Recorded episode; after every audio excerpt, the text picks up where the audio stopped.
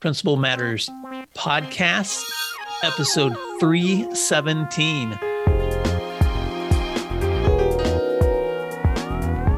Hi, friends. This is Will Parker, host of Principal Matters, the School Leaders Podcast, where each week we bring you inspiring, innovative, and imaginative ideas for your own school leadership.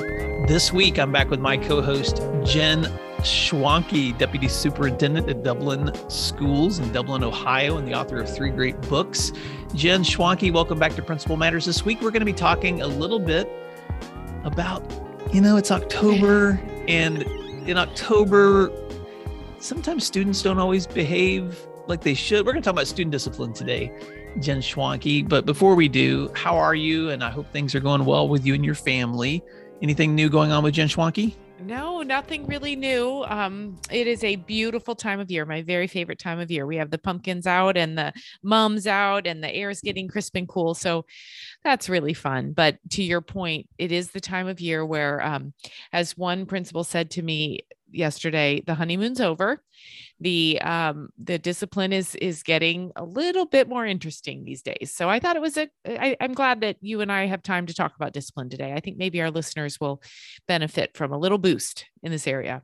I think we will. Now, let me just say something to listeners because every, every once in a while our world our worlds collide, and um, you know, Jen, you and I have been talking. Gosh, we've been talking about leadership for a long, long time now. I know. And I was in I was in Brazos Port um, Independent School District, Texas, just a few days ago, and um, ran into some listeners as I was working with principals there. And I was talking to a friend of mine, um, Danny Massey, who's the superintendent there, and I was telling him about the work you and I are doing together. And I was telling him that in February of 2023, the principals associations that I work with here, the Oklahoma Association of Secondary School Principals and Middle Level Education Association, is hosting a conference and has invited you and another friend of ours, Dr. Don Parker, to keynote at that event.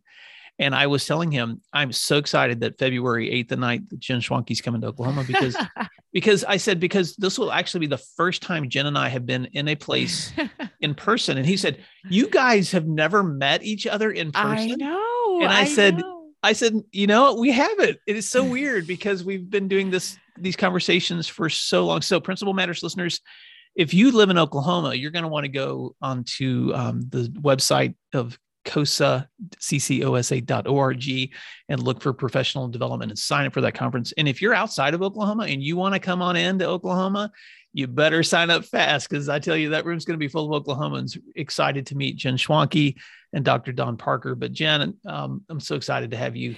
well, and it is state. it is true. I think people people say to me all the time, you know, where do you record? I, you, you know, you're in Ohio and he's in Oklahoma. I think people think we meet in Tennessee or something, and and you know have a conversation. But no, we've spent a lot of time on Zoom calls together. So we, I, I feel like you know it's a it's an old friendship here.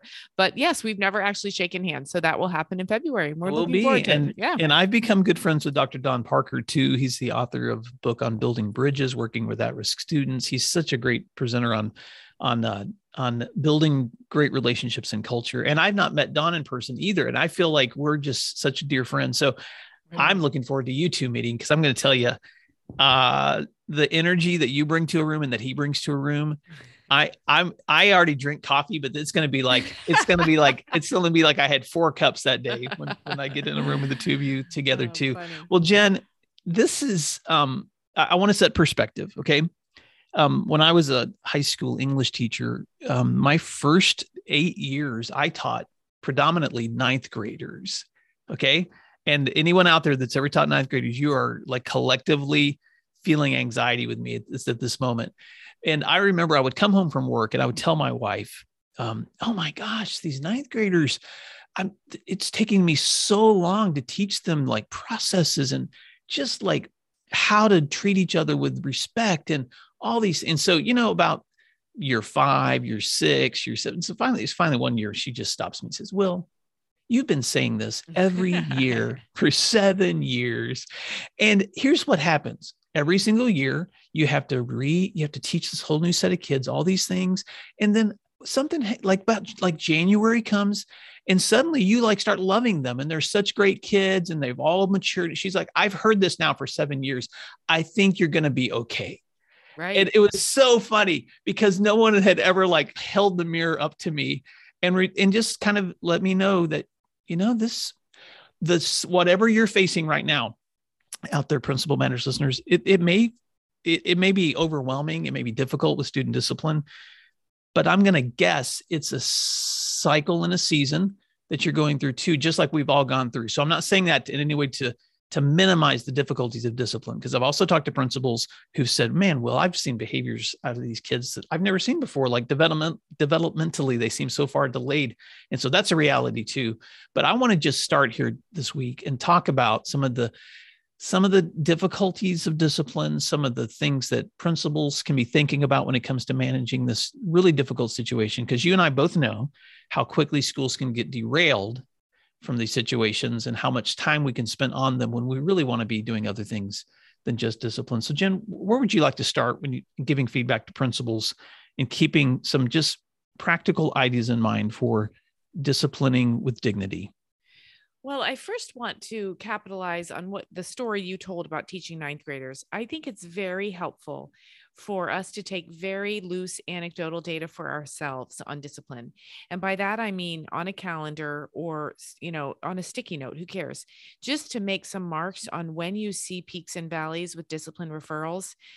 Um, you know we can look back at our discipline reporting systems and gather data that way but if you if you just keep track in a way that you can can look you know closely and if you do see a spike at in mid October. And then you see a little bit of an ebb in mid November. And then it spikes again right before break. You know, whatever the pattern is for your students in your school, that's very telling. And you mm-hmm. can start to be proactive instead of reactive. We don't necessarily have to accept cycles the way they are, we can look for ways to disrupt them. And so then I I started thinking recently about you know the idea of PBIS and many of our schools have PBIS either as a school wide approach or as a classroom approach and I just want to tell a quick story here. I'm lucky enough to teach a graduate class for aspiring principals. And just as an experiment, a couple weeks ago, I said to them, How many of you know what PBIS is? 30 hands went up.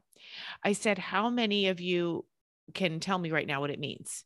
About half the hands kind of, you know, that when they kind of go down, like, don't call on me, don't call on me.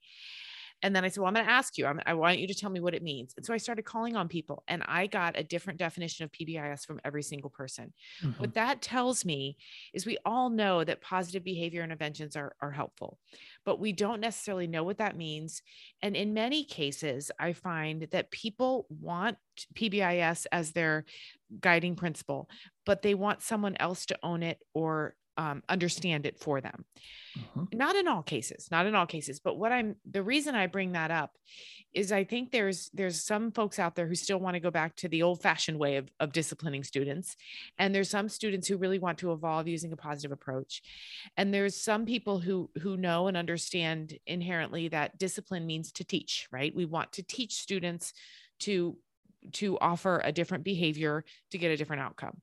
And all of that is just good to keep in mind, especially for principals who are struggling with an internal staff culture in which the staff wants a different discipline approach than the principal can or is willing to to implement it's a lot there that I just said, but I think those are all conceptual understandings for principals to consider when they're feeling down downtrodden ab- about discipline.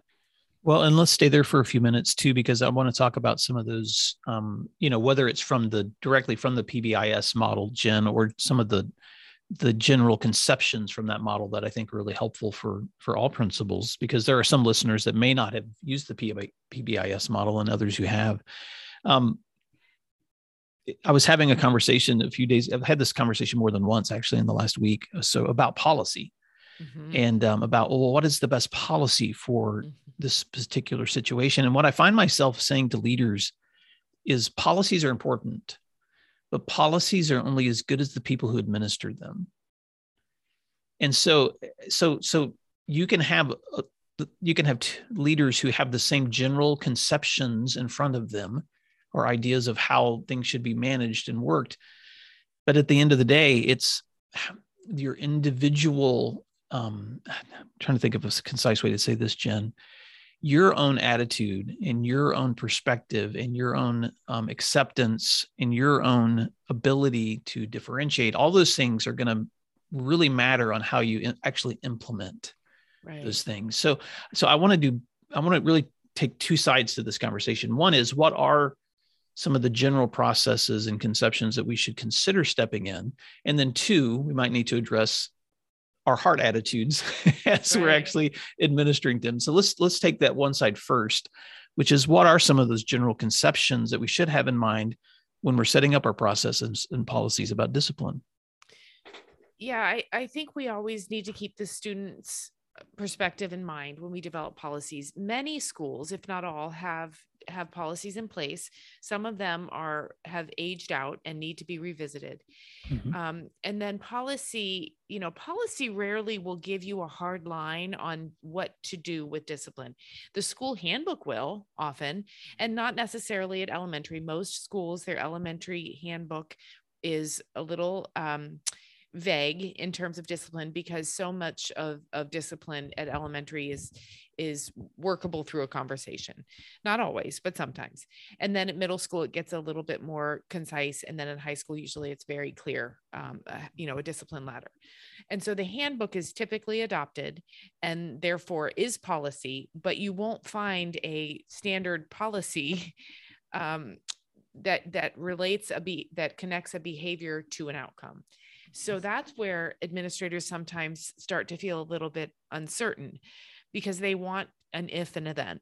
They want, if this mm-hmm. happens, then this. Well, anybody who's ever investigated a discipline situation knows that it's all subjective, it's all opinion. You know, you get statements, you get witnesses, you think you've got a clear situation, and then here comes somebody who says, wait, that's not what happened. And so at the end of the day, you have to make a decision about what the consequence is going to be or what the outcome is going to be. Mm-hmm. Then, principals, you're all going to feel me here. You look around and you think, I did such a good job investigating that. We came to a good outcome. Then I communicated it. Now everybody's mad at me. Everybody. The students mad at me. The students' parents are mad at me. And the teachers are mad at me because they all think I did it wrong. Mm-hmm. And that's where the despair comes. That's where a principal could spend, you know, literally eight hours, 16 hours mm-hmm. on investigating a, a, a, fight, for example. Mm-hmm. And in the end, you're the one everybody's mad at. And you're like, I didn't swing it and try and hit anybody. What's going on here? And that's that's where I think the mindset has to, we have to work on our own mindsets and understand that following policy, following the handbook, going for a fair and equitable outcome, and advocating for the student. That doesn't mean getting the student out of trouble, but advocating for how to teach the student a different behavior. That has to be enough at the end of the day. Jen, I don't even know if I should share stories, but I'm going to oh, share boy, one anyway. Yes, you are. so pain. some of these are painful memories, but right. But I remember uh, it is hard, and I, I just want to tell this story to give principals some sense of um, recognition that you're in the in the room with friends. Um, but uh, uh quick story: one time I was standing on the commons area, at one of the high schools that I served, and I had already received some information in advance that there was some some girl students who were upset with each other, and I um, and I knew who these students were. And I walked into um, the middle of the commons when these two crowds of kids were moving towards each other. And so I very seldom does this happen where you have a front row seat for a student altercation. front but row I had seat. a but I had a front row seat for the student altercation, which started off with two girls and then one of the girls sisters jumped in to try to break up the fight and so then i had to jump in to try to separate everyone and then of course do the principal thing which is all right now we're moving to offices. Now i'm getting statements. Now right. i'm calling parents. Now i'm putting that they're all in separate rooms. And now and so i can I'll, the part that i remember the most was when the father showed up of one of the girls and i explained to him what had happened. And he just could not believe in this situation because really there were there were two girls that were going to be disciplined. The third girl who had jumped in to try to break it up, he was upset that she wasn't also receiving discipline because he thought that this was a, a, a three person altercation. And no matter how much I tried to explain to him that you know how how this situation was being handled, he just was so angry. And finally, I just had to be really frank and say, Mister, you know, fill the name in I, I, in a lot of fights and situations, it takes me hours and hours and hours to look at tape and to talk to witnesses, people. But on this one, I was standing right there when it happened. And, right. And, and finally, this is the part where the relationship with students matters. Finally, the student herself, whose father was really oh, upset, yeah. stepped up and said, Dad, Dad, Mr. Parker is just doing his job and he's being honest right. You, you know you're you're just gonna have to accept that he was there and you weren't. Right. Well good she started her. she started defending me. I couldn't believe it. And so it was one of those situations where um, there's so many layers to that conversation where number one i had to still do all, every single step that it takes to make sure everything was being followed correctly.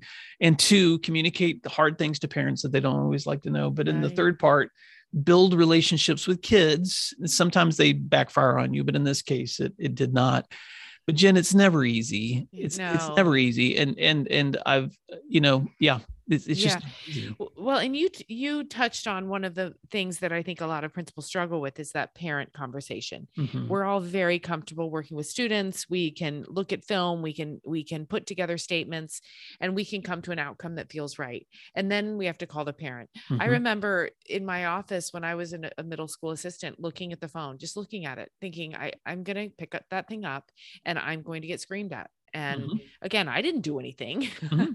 I'm trying to make this a, a- learning experience. I'm trying to please everyone involved, and I'm going to be the one that's going to get cursed at. Mhm. And you know that just feels so gross. It feels like you, you- what what am I doing? Um, what's interesting though is is the in the story you told with that student standing up and saying, "Hey, wait a minute." I do think that's those moments happen. Sometimes too, the student will go home and and will say to the parent, "Hey, listen, I I did it." Um, not often, not or what? Well, sometimes it, it depends on the Mhm. situation. But for principals to investigate a discipline situation and hope to get validation or consensus from everyone is just not going to happen. Mm-mm. And then we'll get this situation since you used a fight as an example. You know, we hear from parents all the time. I encourage my son to to hit somebody if they're giving him trouble. I Mhm. encourage that. And you know, it's it's perfectly okay for principals to say it's just not acceptable here. And Right. that sort of training has to come from the school if if we're not going to get it from the home. It has to be a hard line. We don't assault here. We don't hurt others here and it, it's never going to end well if we allow parents to dictate how students are going to behave in school Well, I, I want to stay here for just a moment, a little bit longer, Jen. In a previous episode that's um, was recorded before ours, so Principal Matters listeners may go back and listen to 315, 316. I, I, Jimmy Casas uh, is going is a guest on those shows. And, and one of the pieces that we talked about in that conversation, I want to bring into this conversation was the importance of investing in your systems and your people right right. to try to limit the number of fires. Because he said think about these three areas will that principals focus on so much your systems your people and your fires. And usually those are flipped. We spend more time on the fires than we do the systems and people. And so I, I and jen i know that there's probably someone listening right now thinking boy don't you two have a lot of wisdom and you're not even sta- you know you're standing outside this fire now and you're giving us all this instruction on how to fight the fire. And you're right i don't have on that fire suit right now holding the hose like you do principals that are listening to this right now. But i did for a long time. I i, I wore that suit and held that hose for a very very long time. And so so for what it's worth um, jen i, I want to just say a few things about systems and expectations and then um, and then feel free to add to that before I talk a little bit more about about the the heart and attitude with these. And so, thing one I want to say is that um, every school, every principal needs to create systems that are based on high expectations. So first of all, no matter what you're communicating in your handbook or with your kids or with your community or with your parents, with your teachers, is that here is the ideal expectations that we have for behavior in the school.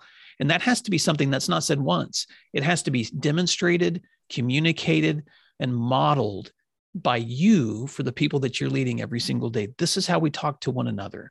This is how these are the expectations. And I'm number one, going to be modeling those expectations myself. Number two, that we manage consequences that actually fit the infractions. And so, um, this is another Jimmy Casas thing is that there's levels of ways you should be responding emotionally to situations. And a, a situation where kids are in danger, that's that's a high level. A fight, uh, the threat on campus danger those that's a that's a level 9 or 10 that's a big that's a big deal. You should respond quickly and seriously to that. Kids forgetting to bring a writing utensil to class somebody showing up late maybe somebody says um, in a burst of anger says something mean and needs to be corrected. That's not a level 10 and so we need to make sure that the consequences and our emotions match uh, as closely as we can the kinds of infractions that we're dealing with. Number three, I would say, is just the commitment to consistency. So if you do have consequences and infractions that you've decided on the front end are going to be that you're that you're consistent with how you manage those and correct them. So I'm just going to speak to secondary principals. For instance, if you've got dress codes um, and and and you expect people to follow them, then you've got to consistently enforce them or they just won't ever be followed because kids will do what they're allowed to do as long as if, if you keep moving the boundaries. And the fourth thing I'll say is, and we're going to talk about this in just a little bit, I think, is that the importance of differentiation in your discipline, just like you do in, in your instruction. There's going to be times where you're going to be needing to find a variety of options. It doesn't mean you don't discipline. It just means there's going to be a variety of options of discipline sometimes being considered depending on the kid and the place and the time. And then the last thing I'll say, Jen, is um, is um, in all of that is, is part of the process too is is specificity and documentation, making sure that whatever you're doing is that you're clear, but you also have a good track record of what you're doing so right. that you can over time be able to monitor the behavior of students because there is a time where sometimes you have to pull the data back out and take a look at it and say what are some of the trends that are happening in our school or what are some of the kids who are trending in this school that might need a tier 1 or a tier 2 or a tier 3 intervention too so i'm sorry to get so global there but i just sometimes i feel it's really important to kind of hit those general areas when I'm talking about discipline with people because we can get so bogged down in the incident that happened. Right. Right. And to your point about us not being in there with a fire suit on, I think that clarity comes when you take the suit off. Mm. And one thing that I encourage principals to do when I talk to them about this, um, I was working with a group in in the southern part of the United States recently, and they were really struggling with their school. Um, a couple schools have a culture in which any discipline is simply sent to the office, mm. and mm. I I said, you okay, that has to change. Now it's not going to change tomorrow. And it just doesn't change by you saying, hey, you can't send kids to the office anymore. That's not it. Mm-hmm. But what is the number one most impactful person on a on a student. It's the teacher. Yep. And the minute that a teacher says hey go to the office they're saying this is bigger than me. I i can't or shouldn't handle this. Now sometimes that is true. There are certain times that this is beyond the teacher's scope. But for many infractions that are sent to the office that should be handled by the the teacher. Why? Not not because the principal's too busy but because the teacher is the best person. Mm-hmm. a teacher is not threatening to a child or a, or a parent. If a parent gets a phone call from a teacher it's it's a lot more likely to go well than if the principal calls and so that is a culture shift and it takes time and it takes many many many conversations to say to a teacher to empower the teacher. It it shouldn't be a conversation of hey i'm too busy at the principal's office to handle this stuff. It should be hey you're the one. You're the one the student likes. You're the one that the parent trusts. Mm-hmm. so what can we do that that can make sure this infraction is handled there. I'll help you. I will role play the phone call with you. I will provide insight, but let's let you handle this. Be, because the alternative isn't great you know to send it to mm-hmm. the office for the principal to investigate isn't great and it takes the principal away from the work of instructional leadership or facility management that sort of thing. So i think you're you're right and your conversation with jimmy will probably reinforce this multiple times. It's the systems that have to change in a lot of ways for discipline to evolve. And i i also wanted to talk just briefly sorry you took an intake of breath will you want to want to say something? Because i have another going, idea. okay. going. So you you also referenced, you know, things that seem big, things that feel big, the emotions that are involved.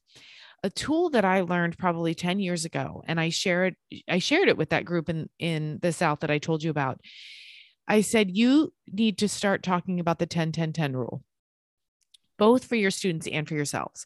So the 10 10 10 rule is when you ask yourself is this going to matter in 10 minutes, 10 days, 10 years? And for the student the answer is going to be different from the adult. So if it's a student who had it some sort of an infraction you can say okay when i think about consequences is this going to matter in 10 minutes? Mm-hmm. maybe yes. Okay what is my response then? Is this going to matter in 10 days? It's probably going to be something people have forgotten. And then in 10 years is it going to matter? Some things they do like a bad fight a student is going to still feel that, know it, remember it, talk mm-hmm. about it in 10 years. Mm-hmm. So that can help frame your response because you'll want to think about how, in reflection, 10 minutes, 10 days, or 10 years from now, how in reflection that's going to feel to that child. Then you do the exact same thing to yourself. Am I even going to be thinking about this in 10 minutes, or is it so small that I can quickly deal with it, move on? What about 10 days? Am I still going to be meeting with an attorney and a parent and so on in 10 days? And then in 10 years, for me, the 10 years is always a no. I'm still not going to be thinking about this in 10 years, which just helps me get get my mind right. You know, it helps me mm-hmm. think, okay, this is part of my work, but it's not going to define who I am. So I find it it helpful to run through the 10 10 10 process with myself and with the students. I really, really like that. And Jen, as we wrap up this part of the conversation, I I, I can I remember there was a there was a episode that we did, it may have been a year or two years ago and we talked about discipline then. So right. for those of you that right. are longtime listeners, you may be recognizing like I think you guys may have talked about some of these things before, but but we wanted to bring this back because this is these are conversations principals have consistently. But I remember um, there was a someone who had listened to the show and they'd sent me an email afterwards, and they were they they were really disappointed that we didn't spend more time talking about restorative practices. Mm-hmm, I remember and, um, that. Yeah, and so I, I want to just sit there for just a moment because here's I don't want to pretend for a second like I'm an expert in restorative practices, but I do want to say this that um because I want to talk about the heart of discipline. You know, I I I think I can't think of a better analogy. I use this all the time when I'm teaching. So forgive me if you've heard this a million times, Principal Matters listeners, but I really like to think about the the the, the picture of the left brain, right brain learning model. That on the left side of my brain, there's typically the stimulation happens when I'm doing processes and systems and numbers and spreadsheets, because that's the part of your brain that's most um, that's most involved in those kinds of that kind of work. And then the right side of your brain is most stimulated when you're doing creative things, singing and dancing and love and art and all those kinds of things too. And that's a very simplified um, explanation of the brain, by the way, which my daughter, who is now a psychology graduate, told me, Dad, that's a really simplified version of the brain description that's really kind of outdated.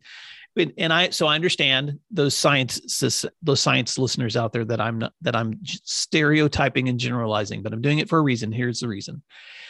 Every great teacher I've ever worked with uses both sides of their brain. They, they have strong processes and systems and they're very creative and passionate in the way that they teach because they do both at the same time. Mm-hmm. Discipline is not any different. We have to have strong processes and systems in place, but in order for restorative practices to work, the systems have to be in place so that you have the structure in which to then differentiate and work on the heart of kids in terms of reconciliation or recognizing the need to rebuild trust or the the importance of negotiating conversations or facilitating a conversation between a, a, student and a kid who may be really upset with each other.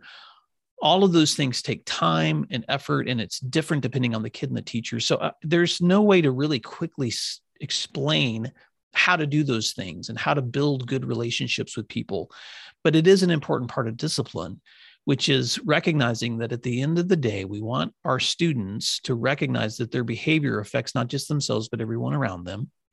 And recognizing that in some situations, you have an opportunity with a child to lead them to that next level. Sometimes they simply need to be removed from others until they can be self controlled enough so that the environment around everyone else is conducive for learning.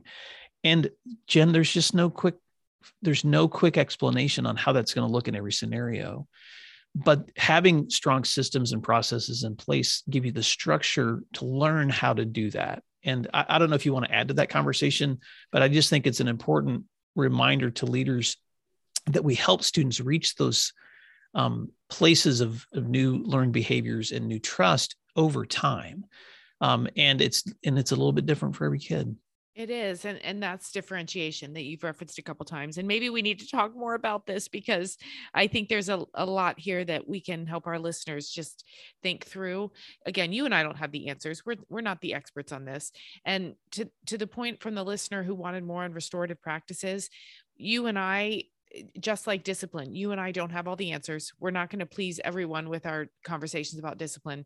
I think we're just trying to throw out ideas and also throw out reinforcement that this is is as complicated as it feels, mm-hmm. and it is as hard as it feels to to make um, informed, helpful, restorative, trauma based mm-hmm. decisions about how we're going to respond to problematic behaviors. So um, do I have more to add? Yeah, about 14 hours. How much time do you have? but I think we have to wrap up for today.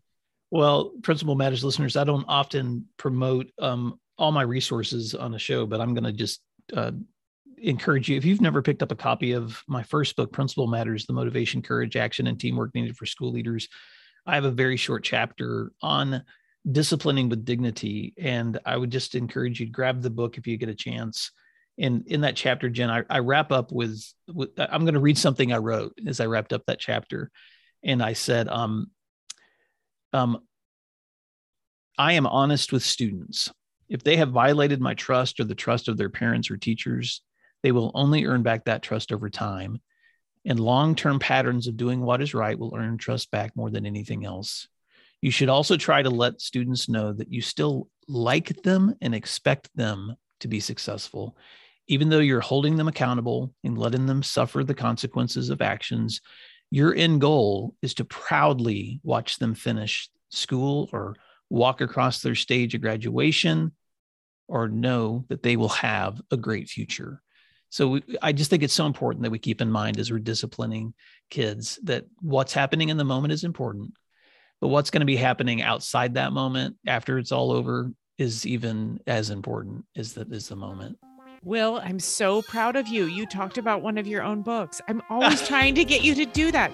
listeners, listeners, he's always helping me and promoting my work, but I always say to him, talk about yours too. This isn't fair. So I'm I didn't even hear what you said after after you mentioned Principal Matters the book because I'm so proud of you. Listeners, seriously, pick up the book. It's it's a wonderful resource for you. Well, Principal Matters listeners, thank you for taking time to learn and listen this week. And Jen, thank you so much for taking time out of your busy day to jump into this conversation. Until next time, thanks for doing what matters. See you next week. Bye, everyone. You can find free resources like this one at my website at williamdparker.com.